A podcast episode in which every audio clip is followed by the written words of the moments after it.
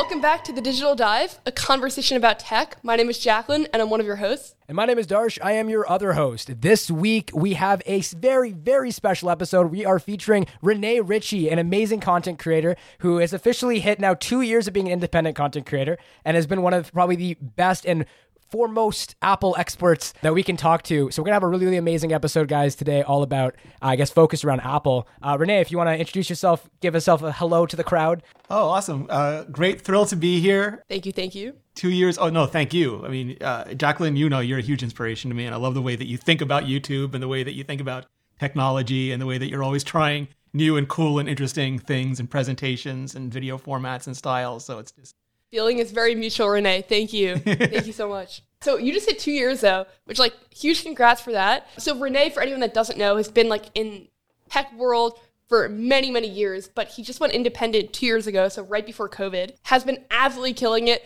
I have never met anyone with the level of consistency that you have on YouTube and the level of quality. It's pretty unreal. So I thought before we hopped into talking about bunch of different Apple stuff because you're kind of the go-to Apple guy. Thought it'd be interesting just to talk about maybe your experience of being indie and yeah. kind of the differences between that and traditional media. Yeah, so I was working before this. I worked for 12 years for a company called Mobile Nations. They do Android Central, Windows Central, iMore, CrackBerry back in the day, Nokia Central, Backer in the day, Treo Central.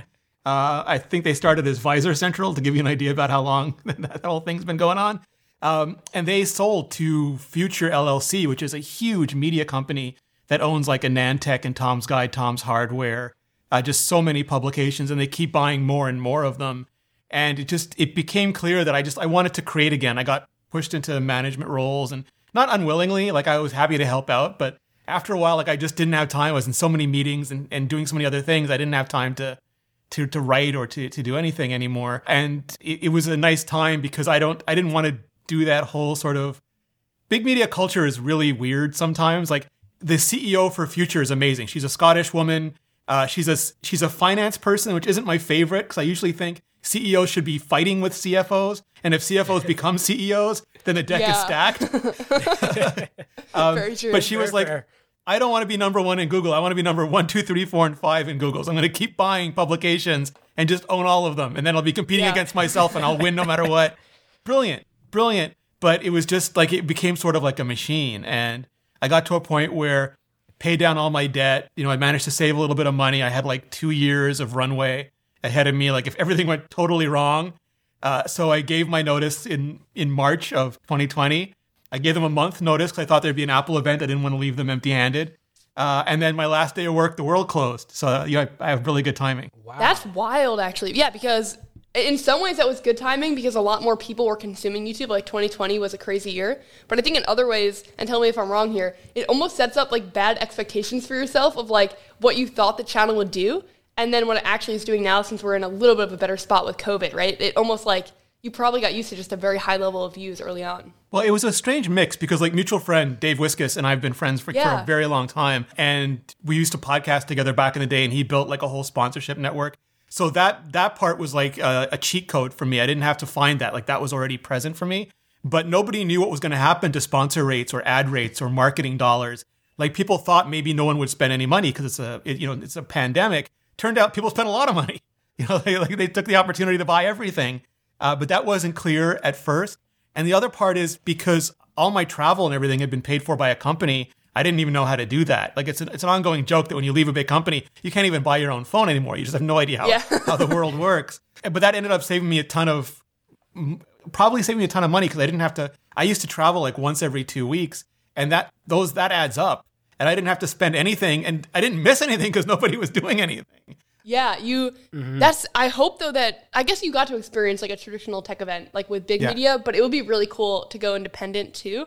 Um, but what Rene's talking about right now is our mutual friend named Dave runs Standard, yeah. which is like this creative agency, but then also Nebula, which is like this independent streaming platform. Can you talk a little bit about before we hop into WWDC rumors, just briefly, like what your experience has been working with an agency like Standard? Because I think for most YouTubers, they kind of run their own deals for a while and the channel grows and they're like, this is unsustainable. Like, how am I going to negotiate all this and make content? But from very early on, you were already working with an agency that was kind of placing ads in. Yeah, and like we'd done that with Mobile Nations. Like we'd already always outsourced our ad, and we'd worked with Standard before, and we'd worked with other agencies. So like I was just familiar with that. But it's sort of like that. Marques had this analogy that every creator is an octopus and you have different arms. Like you have your your filmmaker arm and your editor arm and your business developer arm and your marketing arm and all these different things, and you have to decide which ones you can cut off, you know, because you can't maintain all of them, and which ones might be even better if you hand them off.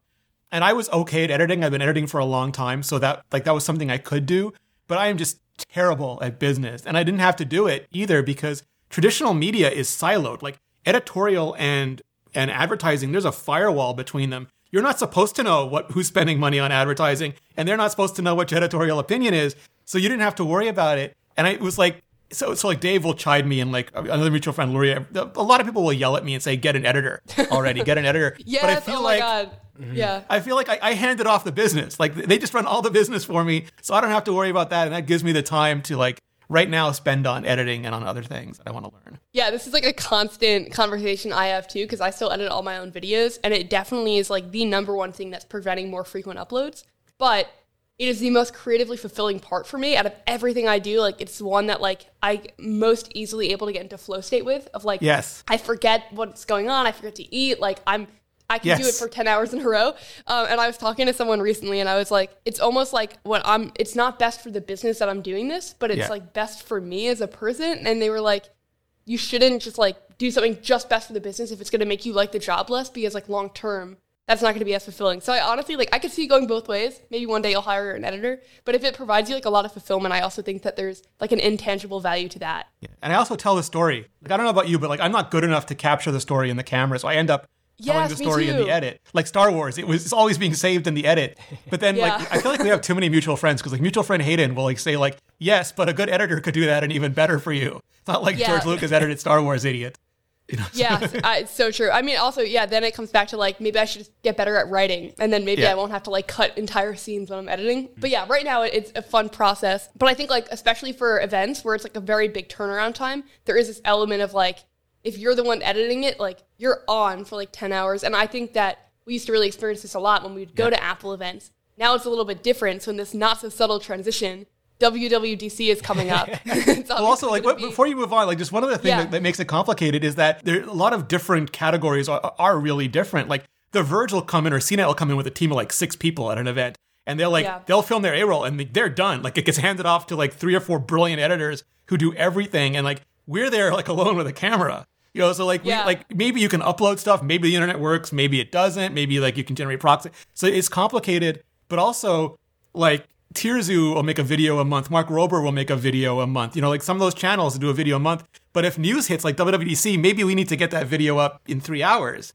And then like just the sheer logistics of getting it to an editor and getting it back makes it more complicated. And can you like reasonably ask someone to do that? Like I wouldn't feel good asking someone to stay up all night, whereas i will ask myself to do that. Yeah. So I think that there's an element of that too. But yeah, I don't know. The, I mean, the events have like this energy around them too, where it's like everyone is working on the videos and editing them. So I also feel like there's like a camaraderie that comes with that. Yes. But Darsh, I'm gonna throw it to you just to talk about WWDC, some rumors, and then Rene, we want like all your thoughts on WWDC predictions. You're kind of the guy. No, absolutely. Well, so here's the thing WWDC is Apple's yearly developer conference, meaning that we're going to be looking at a lot of new things. And it's mostly going to be software based. But from the last event that we had, which was on March 8th called Peak Performance, uh, we're kind of expecting something more because Apple did room or did kind of tease a little bit towards the end that there is more coming in the next leg of the year. So I wouldn't be surprised to see some hardware there, but I know what, for sure we'll be seeing the introduction of iOS 16, iPad OS 16,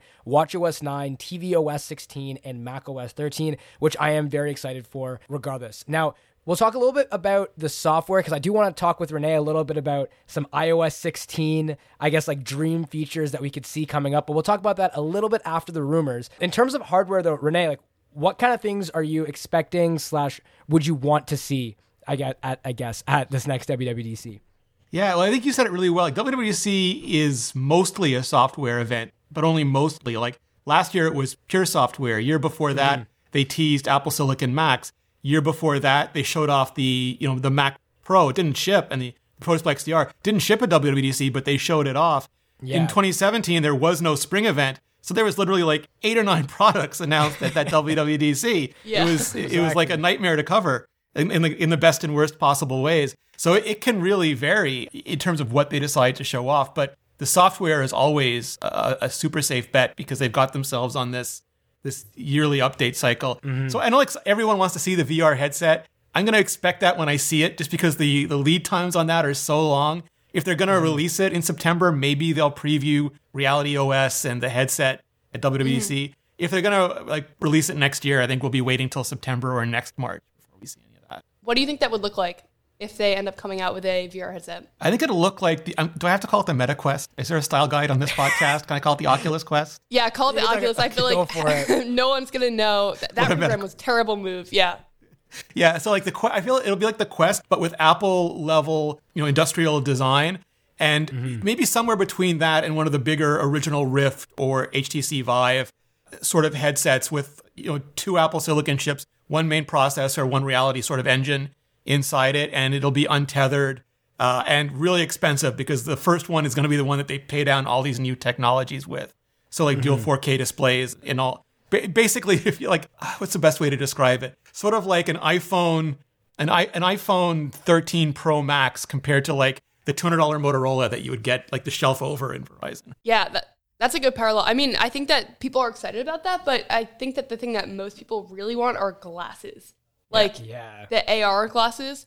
And I think the thing with that is like it feels like we're still kind of far away from there, but do you have like a vision for what that could be, Rene? Do you think like if we're talking about timetables, five years, ten Yeah, years, yeah. longer, what do you think?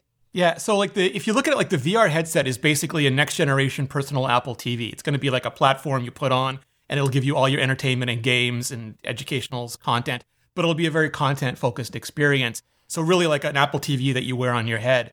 The, mm-hmm. the the glasses are going to be like Apple watches, but instead of being on your wrist, they're going to be on your face, and they're going to be mostly about convenience, like notifications. Because the whole sales pitch is, you know, you we made a phone, so, so we made a we made like a desktop, so you wouldn't have to go downtown to a mainframe. We made a phone, so you wouldn't have to go back to your desktop. We made a watch, so you wouldn't have to reach for your phone. And now this is going to be like on your like in front of your eyes, so you don't even have to turn your wrist anymore. But it'll be very limited in what it can do. And even then, just getting all of that screen technology and all that radio technology to work, I think we're looking at still four or five years on that. So like one to two years for the VR, and then four to five years for the AR. That Yeah, makes I sense. agree with you. Yeah.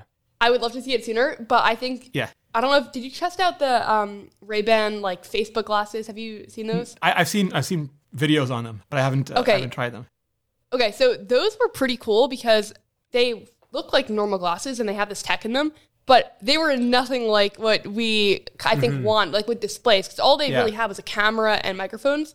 And so I'm I wouldn't want Apple to like rush out a product just to like get a pair of glasses that doesn't have an actual improvement. And I think that Apple and I, we've talked about this before, but they're often not first. But when they do come out with something, it's like so refined. And kind of on that note, I think that iOS is like one of those things where a lot of the times the features are not new, but then they like maybe they steal something from Android, and Android does the same, right? But what do you think we can expect with iOS 16? Like, are there any like headlining features that like you think we can expect? And then on that uh, like converse point, um, are there any like dream features that you really want but you don't think we're gonna get? Yeah, so I, I like lately it's been really hard. Like in a normal year, what'll happen is right after the current version of iOS ships, they all get together and marketing pushes down the features that they think they need to be competitive. But also any any uh, individual contributor at Apple can propose a feature. And some of the biggest features we have now are the idea of like one engineer. That's one of the reasons people stay at Apple because they're like, you know, I could go and get a ton more money from Facebook or Google or somewhere, but I have an idea to help kids learn and I could get that in front of,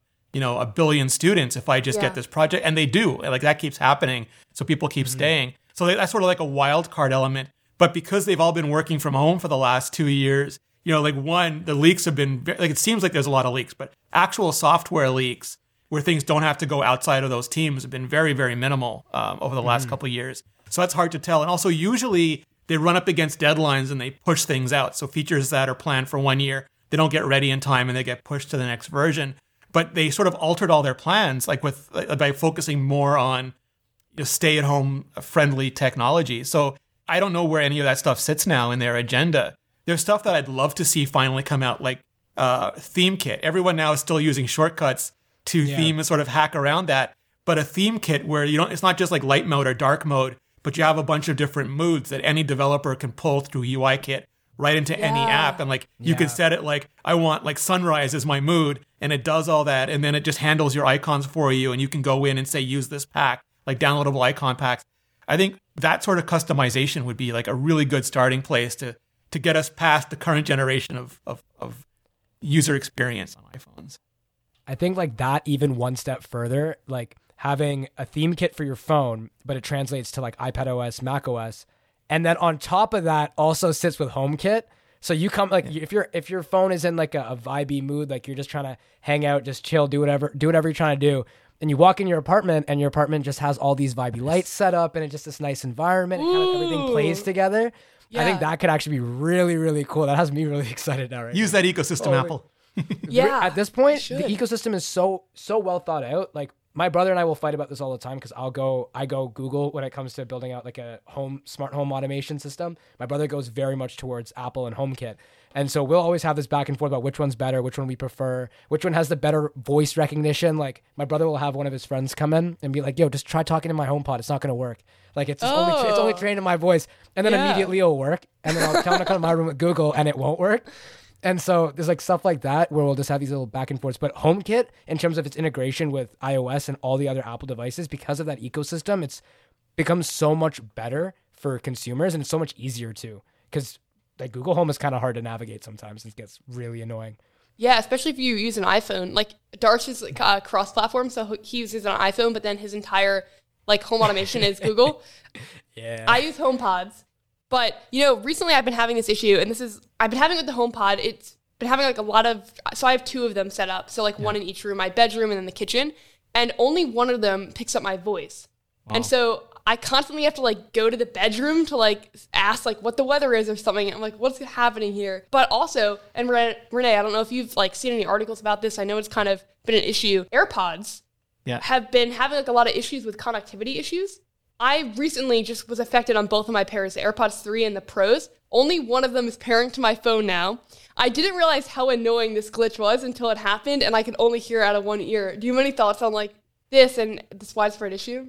Yeah, I like I have so many thoughts on like well first I just like high level I wish they would rename it from HomeKit to Apple Home cuz HomeKit sounds like a model you have to build like no mainstream mm-hmm. person has time Yeah. for that. Like no nothing and nothing else is called kit. Like they, they don't surface any of the other kits. Like just mm-hmm. rebrand it with a nice Apple logo and the, and the word home next to it. That's It- a good it fit in. idea. that is a really good idea. And then like for me, it's just like this. The, the stuff is nice because like you set it up once and it's supposed to propagate.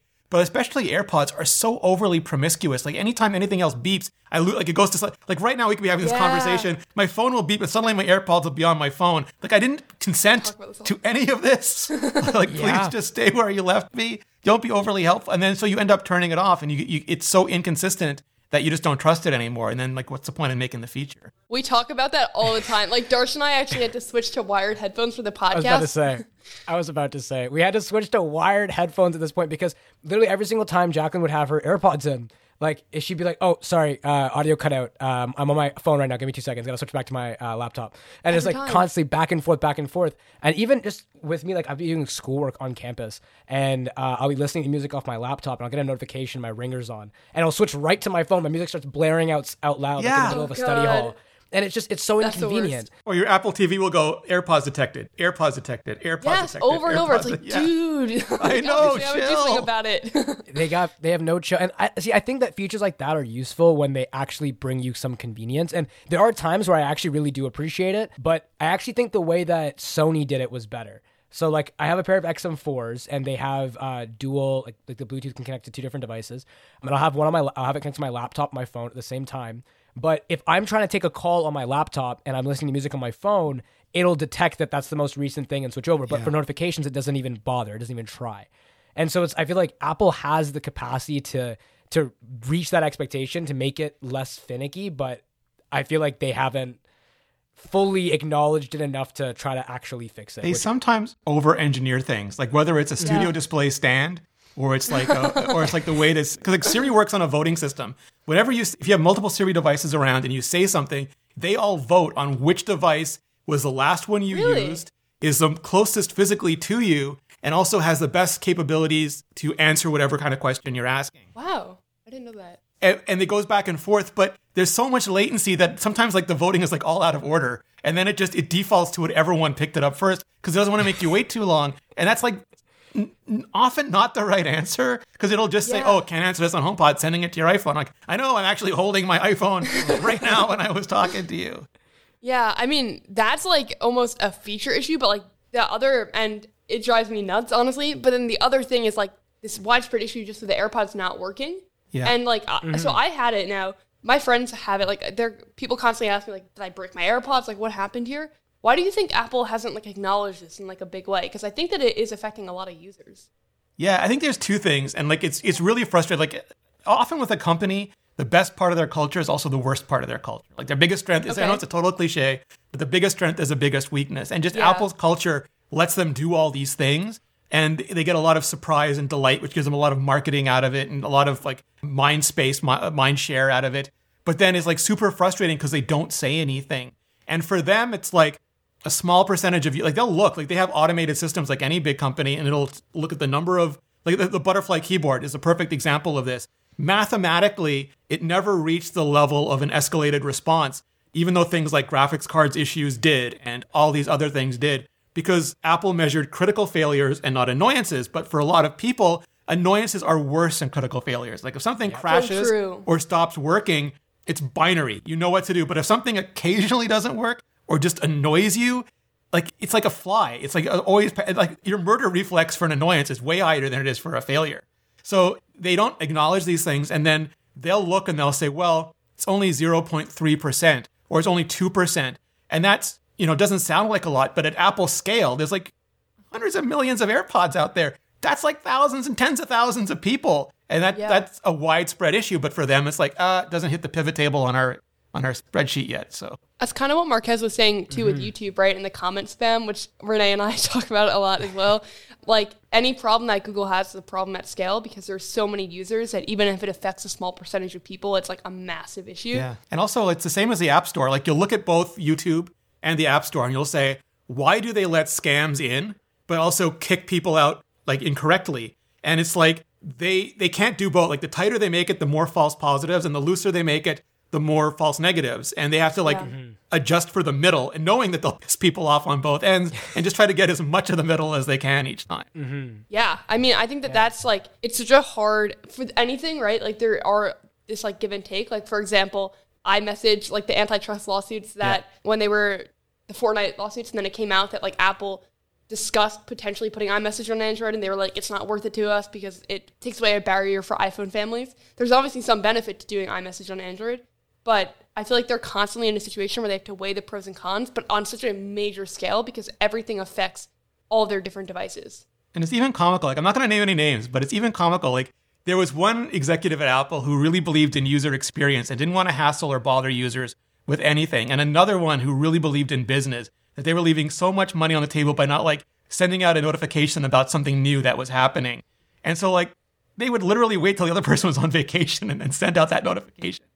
Like, That's forget how many thousands of people worked at that company. It was like, no, these two executives have different agendas. And it's it's it still comes down to things like that today. It's like, well, you know, we're gonna like we're gonna annoy people on either end of this, and then some people win those battles internally and some people don't. Yeah, I think when you have such a big company like that, there's always like you could have like the same core values and like the same company culture, but everyone has different experiences that lead them to different opinions. Which I, I don't know. I also think about that in terms of like the Apple Store. That is such a crucial experience with Apple and like a crucial customer experience, but they're constantly also trying out new things there. And obviously with COVID, like Yeah. a lot of things have changed. After the break, which we're going to take in a second, I want to talk about Apple's work from home policy because I think that's also another thing Yes. where some people agree with it and some people don't. So we're going to take a quick break, get maybe a cold brew, and then when we come back from the break, we're going to talk about that and Apple's future, maybe like what their lineup is going to be like mm-hmm. next five or a shot 10 of espresso. I'm, I'm Yeah. not gonna. We're not gonna put anyone in a box and make them have cold brew. Yeah. Shot of espresso works just fine. I approve of that. Nothing I wrong did have cold cold brew brew. this morning. Nothing wrong with cold brew. I had cold brew this morning. I'll say that. All right, we'll be right back.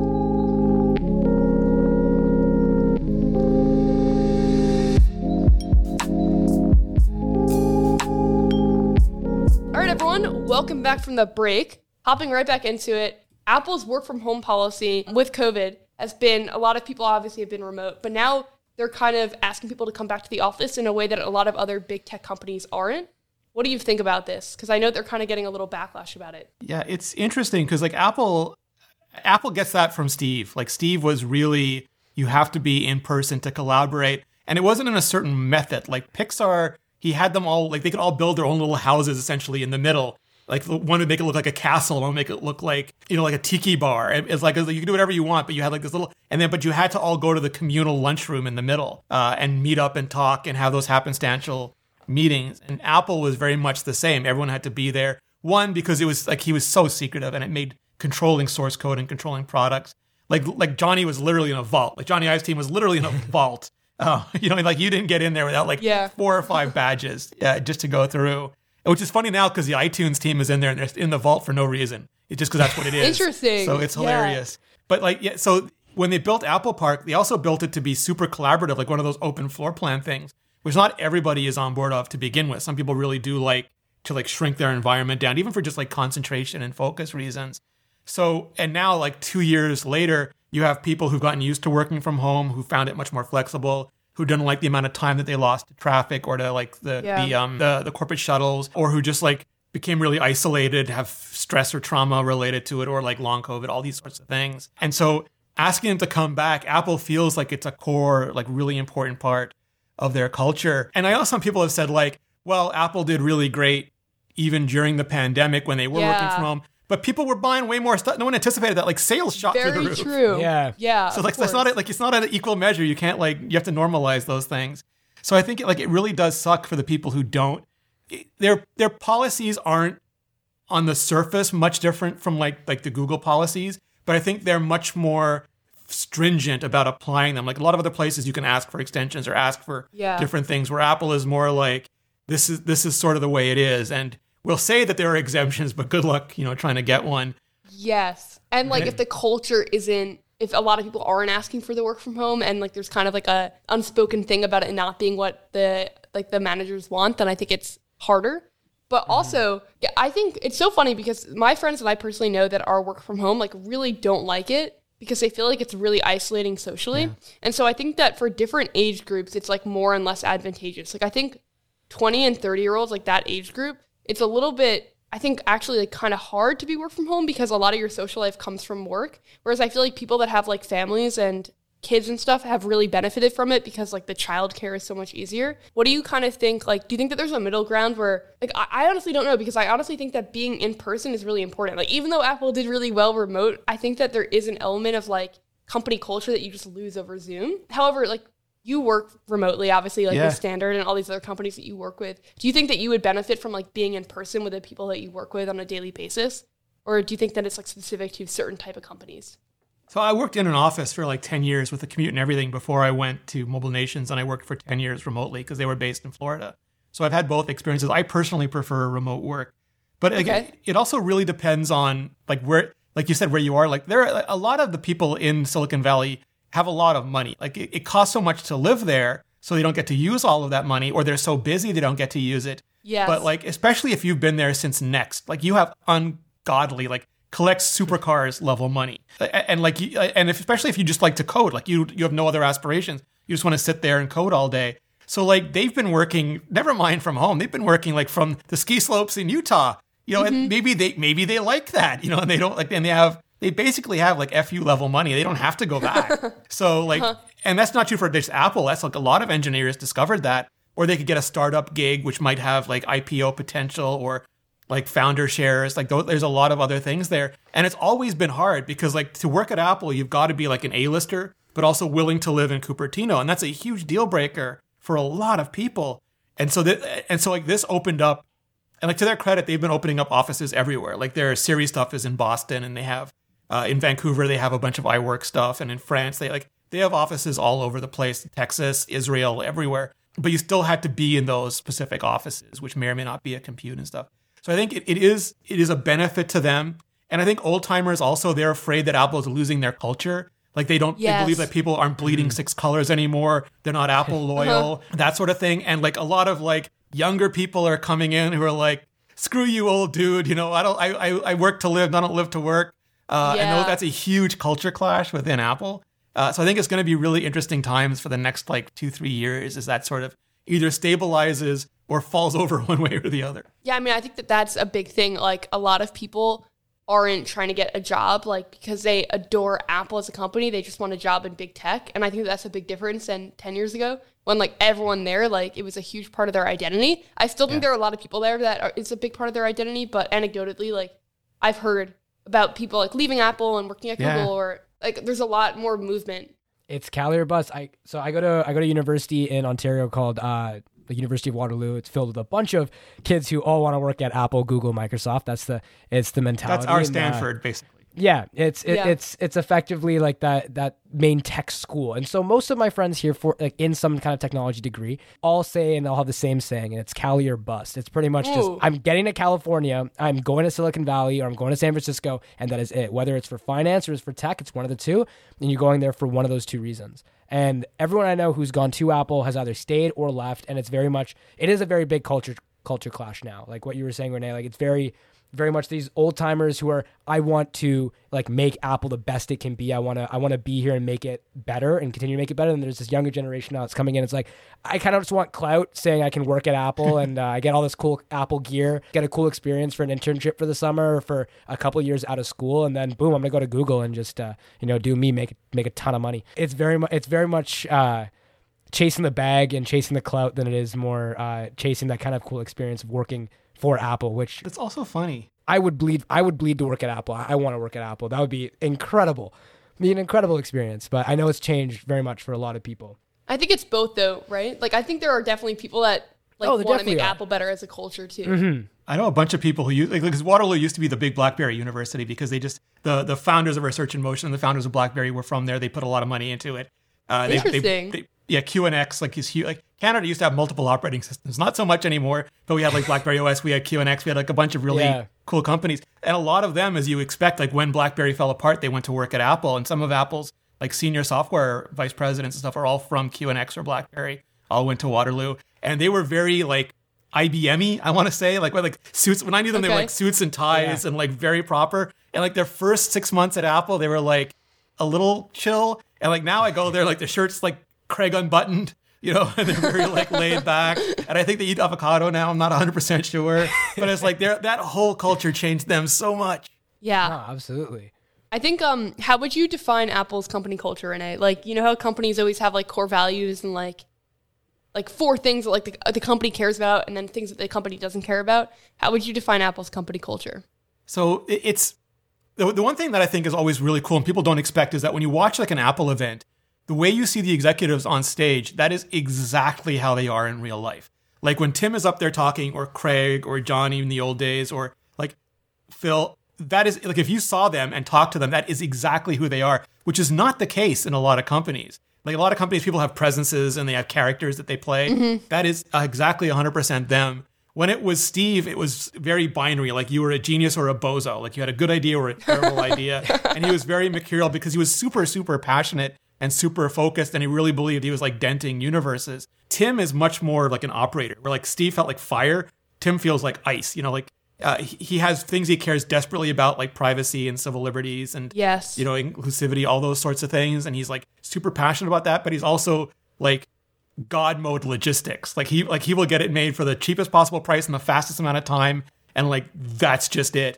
So you you have sort of that dichotomy uh, in Apple, where I think you have a lot of people who are super focused, but also super West Coast kind of hippie chill at the same time. Yeah. that makes sense.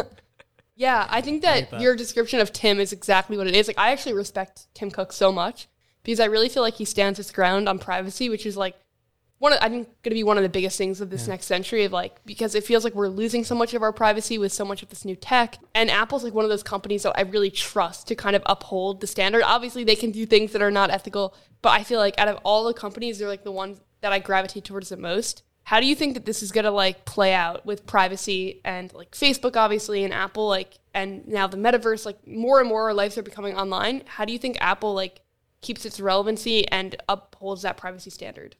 Yeah, it's interesting because I don't know if you ever watched The West Wing. It's one of my favorite shows. I try to watch Yeah. like once a year. But there was that scene in, in the, I think it was the first season where Sam says like, you know, previously it was civil rights or the role of big government, and now it's going to be about privacy and whose medicine is who's like, Uh, and that was like 20 years ago, and that's still become one of the most pivotal top Yeah. pivotal topics of mm-hmm. our day. And I think Apple and Facebook have such opposing worldviews, and Google somewhere in the middle. Like Apple mm-hmm. really believes that personal data is personal data. They have no right to it. If you choose to share it with them and you get a direct user benefit, that's fine. And if they can enable you to share it with like caregivers or like financial institutions, places that can benefit you, that's fine. But the decision is yours. The rights belong to you.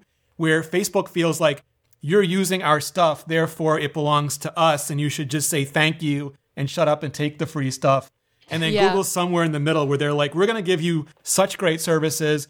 Like, you're going to want to give it to us, basically. Like, you know, we're not going to have to force you.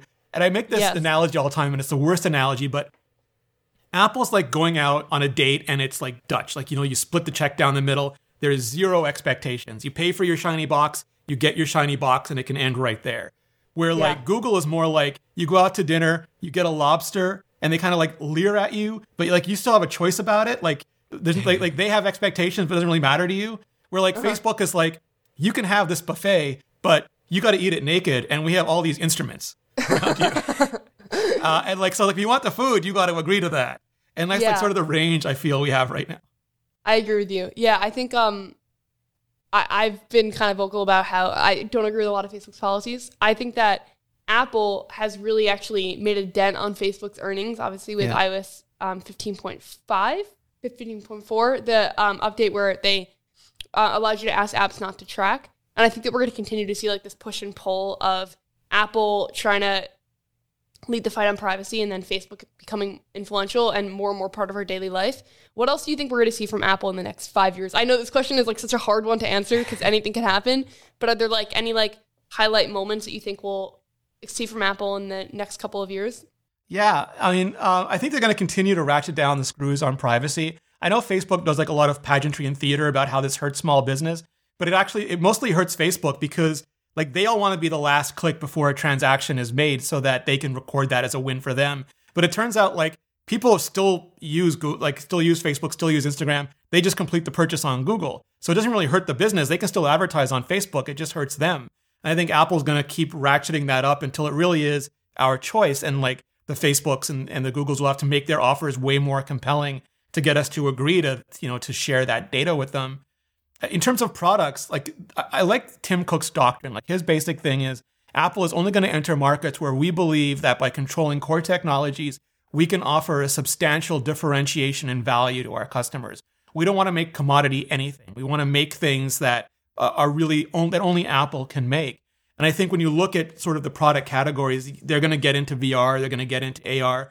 But the reason I think Tim Cook is like notoriously secretive, but is also willing to talk about AR and VR and um, automation and uh, artificial intelligence is because he doesn't see those as products. Those are the core technologies. It's like he'll talk about LCD and OLED. Those aren't products. You know, if you didn't have LCD, you could never have made like the thin iMac, but you could never have made the iPhone at all. You couldn't have made like a CRT iPhone back in the day. It's ridiculous. So those technologies enable new classes of products. And AR is going to enable a new class of products like glasses because you can't put like a little OLED screens, you can't see through them. So uh, like they're going to solve for those sorts of problems. And I, I love the way that Steve could like look 10 years in the future and see like networking or see like all of these things that we're going to like, or that our phone sucked. And this is how you can make a phone that doesn't suck. Uh, and I think Tim still does that, but he looks at it operationally.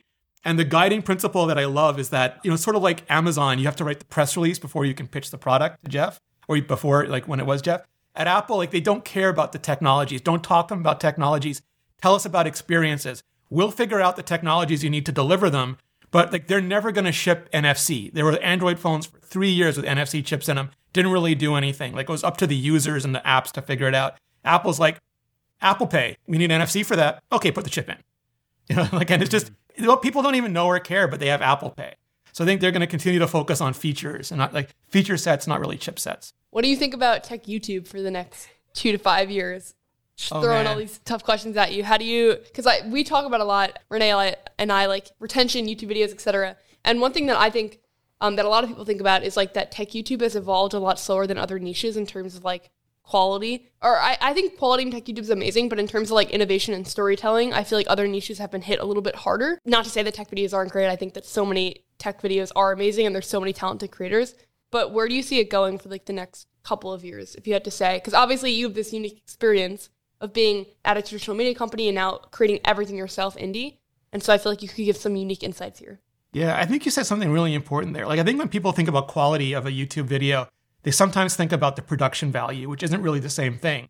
Like, there are a lot of videos that are incredibly engaging and satisfying, and they're terrific experiences, even though they're not shot with high level production.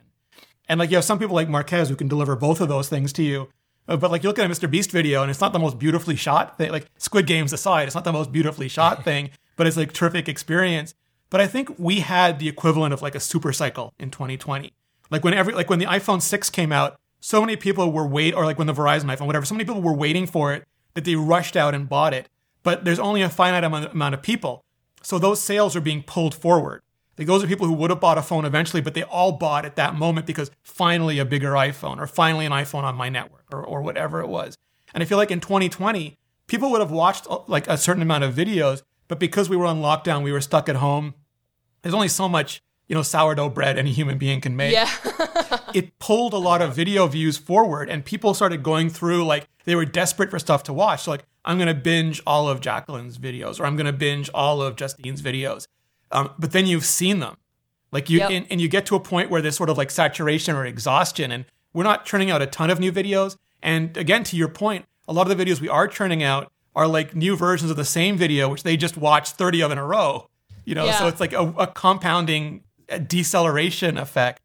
So like when we looked at it, we have a bunch of like friends who are really smart at this and looked at it. They're like, people are still watching. They're just not clicking the instant you publish anymore. So instead of like Yeah. that first day spike, you'll get like a slow spike over a little while. oh, interesting. Have you Yeah. noticed that in the analytics? Yeah, like usually I get like a, I know like roughly how many views a video would get, and like before I could count on that in the first day, but now it's like three, four days sometimes, Interesting. or people will yeah, come I've back actually to it. noticed that too now that you're saying that. Yeah, yeah, no, totally true. So I think like it's a combination of those things, and like like the innovation that you mentioned, like what is new and what is interesting, and what can you present in new and interesting ways. There's only people have phones; they're lar- like they're largely happy with their phones. They have Uh-huh. computers; they're largely happy with their computers.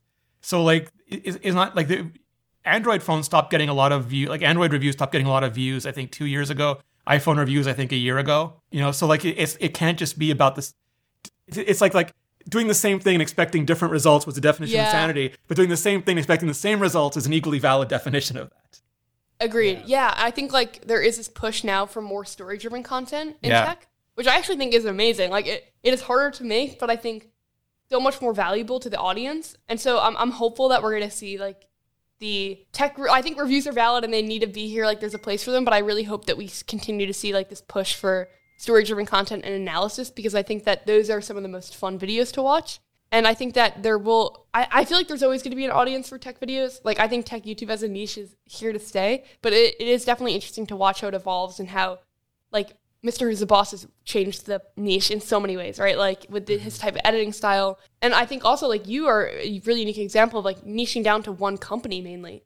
That wasn't really something that was done in a significant way before the last, like, five years. I actually wondered if I should just do iPhone like it would be better if I just niched down to like one thing Wow. Oh my God, Just I can't because, like, imagine. Uh, well, it's that old thing. Like, if you do iPhone and Android, the people who like iPhones are not going to watch your Android videos. People who like Android are not going to watch your i more or less. Like, unless you're like a Marques or somebody, and they just enjoy you. Like, if you can transcend your content, that's always the best. But that's that's not like an overnight thing. And like, I'm like people who like Macs aren't going to maybe watch the iPhone stuff. People who like iPhones, maybe they have a PC, they're not going to care about the Mac stuff. So I thought a lot about that kind of stuff.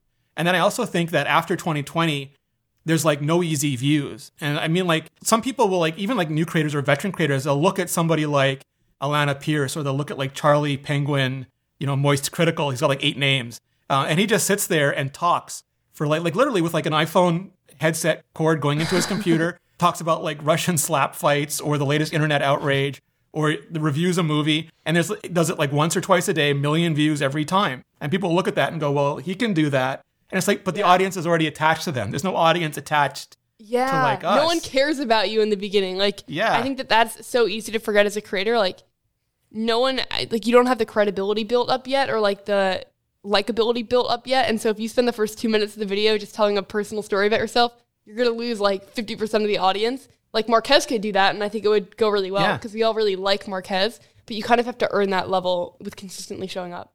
And even like sometimes they'll also go like, eh, like we have a lot of, I think, bad uh, preconceptions. Like someone will say, well, if someone likes Brad Pitt, they'll watch all their movies, which like first, not true. Also, very few Brad Pitts. Uh, but like, but like thirdly, let's say like your normal like you normally do like high profile tech reviews. Those are like the Avengers movies. Those are high box office, high views. But like if you're an like Avengers director or you're like Chris Evans and you go do an art house movie, you're not going to get anywhere near the audience. You're certainly not going to get anywhere Yeah. near the pay. And it's a choice that you do to make that because it nourishes some part of you. And I think that's fine. Like that's great. But you made that choice knowing you're not going to get Avengers box office. Yes. So if this like video you make is really personal important to you and it gets 5,000 views, that's amazing. But expecting and getting angry it doesn't get 5 million views, that you're just hurting yourself. Yeah, dude, I made a Q&A recently, which I think got like 5,000 views or something. And I was like, this video is probably going to get like 10% of the views a normal video gets, which it did. But I was like, but I really want to make it. And I'm also like confident that this is going to be something that resonates with the audience in a way that a review won't. Like they're going to feel more connected to me after watching it. And I think like if you set your expectation like that, then a 10 out of 10 doesn't hurt as much. But if you're like, I really want people to care and like, why is no one clicking on my video? Then I think that you're just setting yourself up for failure. But I'm also very pro analytics. And I know that that is Yeah. kind of controversial. Like I love the one out of 10. Like that feature is so valuable because like not seeing that doesn't mean the video is not a 10 out of 10. It just means I'm, I don't know that it's doing bad. And Yeah. so I think like the constant push to like remove analytics is kind of like a dangerous game because I think that like if you have the analytics and you have the data to know what the best decision to make is. Yeah, and you don't have to like you don't have to care about it. That's the thing. It's like, but don't take it away from other people. And also like the con like uh you know, we ask questions about this stuff all the time, and the more we learn, I feel like the more valuable it is and the less stressful it is. So when I have it, like when I'm seeing I'm not getting views and I can go ask about it and figure out why, that's super helpful to me because it helps me fix problems I may not even know about. But also, like, I know going in, like, if I do a video about accessibility or education or the environment, it's to be nine or 10 out of 10. But I know that going in. So, like, I'm still making a choice. I still get, like, the control over making that content. And I feel like it's valuable enough to the people who will appreciate it that I want to make it anyway. But then also, like, if you get three one out of 10s and then you get, like, a four out of 10, that four out of 10 is only compared to the last three videos being one out of 10. It might have been like a one out of 10 three weeks ago and your six out of ten might be getting more views than your one out of ten did last year. So Yeah. like, like it's all contextual and, and relative. I totally agree. Yeah, I think um, th- uh, that's honestly something that I think about with shorts too. Like YouTube has just finally separated the shorts from the regular videos in terms Yeah. of the ranking one out of tens, and that's amazing because obviously, like when you have a short and it's like retention is down, like average view duration, it's like the short is sixty seconds. Of course, it's going to be less, and so I think like sometimes looking at the data in context is so important Yeah. because it's really easy just to see the up arrow or the down arrow and have that make like how you feel, but there's a lot more nuance there. And I think YouTube honestly does a really good job of like trying to give you the most helpful analytics. Yeah. And again, it's like a problem at scale, right? Because for certain creators, it's going to be really helpful. I do wish like if you made a 20 minute video and then you made a 10 minute video and it says view duration is down, it would just say Uh-huh. also video is shorter. Yes, I would like that too. Or like. I would love if they normalized it a little Yeah. bit too. Like they kind of like normalized, which I guess they do with average view percentage, right? Yes. But It's buried. yeah, it's not the top thing that shows up. And then then that makes you question like which one's more important. Which we can go down a rabbit hole, Yeah. but we won't. On that note, I think that we'll transition to the part of the podcast stuff we like this week, which is the part of the podcast where we uh, recommend music, movies, etc. We've enjoyed this week. And Darsh, I'm gonna throw it to you for the first one. You can kind of like set the stage. Set the stage. Dang. Okay, I was gonna go with a sad song, so I'm not gonna do sad song. um, I'm actually gonna go with a TV show. I recently started watching Gotham. Okay. Uh, it's pretty much based on like Bruce Wayne's story, like Batman's story before he became Batman. It's like his parents had just been killed. Uh, he's kind of going through the motions of that, like kind of figuring himself out outside of like his family name, but it's also very much like a crime show. Um, it follows uh, Jim Gordon and his partner at the time uh, in the force as detectives, and they're like going and finding out these really interesting cases that are happening in Gotham. And given that it is a it is a comic book universe, it is some interesting, I guess, uh, cases that you wouldn't necessarily see in shows that are more just straight crime based. So I highly recommend it. I've been only maybe a season in, and I've been really, really enjoying it. Enjoying That's it. awesome. I'm gonna check that out. Sweet. Rene? So I'm going to be the cliche and just pick Moon Knight because it just debuted. They're on the second Okay. episode as of this week. If you're not familiar with Moon Knight, he's like a Marvel equivalent ish of the Batman. Although in the current incarnation, he has like the powers of the Egyptian gods uh, and a split personality. Like he has dissociative disorder where there's. So if you imagine like Bruce Wayne and Batman, and maybe he also might be Alfred, you're not quite sure. Like all of that is like rolled together, and they don't. They, they sometimes don't know about each other. Like it, it just creates so much like rich depth and they they're getting increasingly quirky and interesting directors. Like it is still a Marvel giant franchise, all that sort of constraints on it. But it, and it's Mm-hmm. Oscar Isaacs who's just like so good at Yeah. everything that he does. So like if you're looking for something a little bit like you still want that big blockbuster feel, but you want something a little bit off the beaten path. Moon Knight is a ton of fun. That was my suggestion last week. Actually, I had just seen the episode and I was like, "All right, this is gonna be Oh, nice. like this week." I I thought it was phenomenal. I'm so excited. I haven't seen today's yet, but I'm very very. If excited. you picked that before, I'll add quickly Stra- uh, Strange New Worlds, the trailer dropped for that, which is going to be the Star Trek series based on Captain Pike, Oh. who was there before Captain Kirk, and the trailer for for Picard season three, which is odd because Picard season two hasn't finished yet, but apparently it's already shot, and it's going to be like the final season and a big The Next Generation reunion show, which has got a lot of people excited. Wow. Wow, that's sick. You guys are much more like cultured than I am. I was just gonna say, um, the season finale of How I Met Your Father. I finally watched. It's the new like spinoff for How I Met Your Mother. It was really good actually. I thought they did a very good job. What'd you think of the cameo? I thought it was great. Yeah, spoiler Yeah. alert for everyone. There's like two major cameos in it. A motif and a character. Yeah, It's two. It's two in one. It's And great. It, it blew my mind. yeah, Made so sick. happy. Um, yeah, so everyone should go check that out. Could they do a How We Met the Kids one day? Would that be the third spin- spin-off? that would be so clutch. You know, dude, it's funny. Like, so in the How I Met Your Mother show, they show the kids and like that's like the storytelling um, narrative. But in the new one, they show the parent but not the kids because they don't want you to be able to guess like who the kids are because there are like Yeah, yeah. multiple fathers and it would be obvious. It's actually pretty good, dude. So I I would recommend. Uh, on that note, Rene, is there anything that we didn't talk about in this podcast that you want to talk about? Any announcements you want to make for anything you've coming up? no, that was all good, man. That was awesome. I love that. All right, you are the greatest. Like, No, you. um, I l- always love when we get to catch up, and thank you so much for making the time to come on. anytime, anytime. I'm really honored to be asked. Thank you so much. Yeah, dude, thank you. Yeah, absolutely incredible to meet you. With that all You being too. said, though, to everyone listening, you guys are absolutely incredible for listening to this episode. I hope you guys enjoyed it. And if you did, make sure to drop us a rating. Let us know what you guys thought of the podcast. Give us some feedback. We'd love to read every single one of them. As well as just go check us out on Twitter at Digital Dipod. We post updates and little teasers about what's going to be going on in every week's episode before it comes out. So if that's something you guys are interested in, definitely go check that out. With that being said, thank you so much to Adil Constantine, as always, for the amazing intro and outro music. And I hope that you guys will catch us next week at 7 a.m. Central, 8 a.m. Eastern, every Monday for a new episode of the Digital Dive Podcast. Jack, any final words? Yeah, we're gonna link all of Rene's stuff in the show notes. So if you hadn't heard of Rene, which I would highly doubt, you can check him out in the show notes. Thanks again, Rene, and have an awesome week, guys.